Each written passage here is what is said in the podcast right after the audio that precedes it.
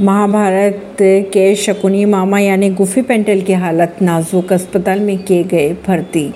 Mahabharat serial में शकुनी मामा का किरदार निभाने वाले अभिनेता गुफी पेंटल अस्पताल में किए गए भर्ती कहा जा रहा है। उनकी हालत बेहद नाजुक बताई जा रही है।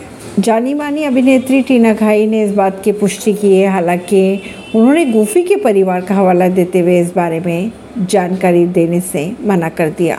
31 मई को बिगड़ी थी हालत, अभिनेता गुफे पेंटल की टीना ने अपने फेसबुक पोस्ट में शेयर कर लिखा था, गुफी पेंटल जी तकलीफ़ में है, प्रार्थना की जाए उनके लिए, जिसके बाद उनके इस पोस्ट पर लोगों ने कमेंट करना भी शुरू कर दिया था। अगर बात करें गोफी पेंटल के करियर की तो उन्हें 1990 के दशक में हिंदी फ़िल्म के अलावा कुछ धारावाहिकों के ज़रिए प्रसिद्धि मिली थी। एक्टिंग की दुनिया में कदम रखने से पहले वे एक इंजीनियर थे। गोफी की पहचान बी आर चोपड़ा के सीरियल महाभारत से मिली।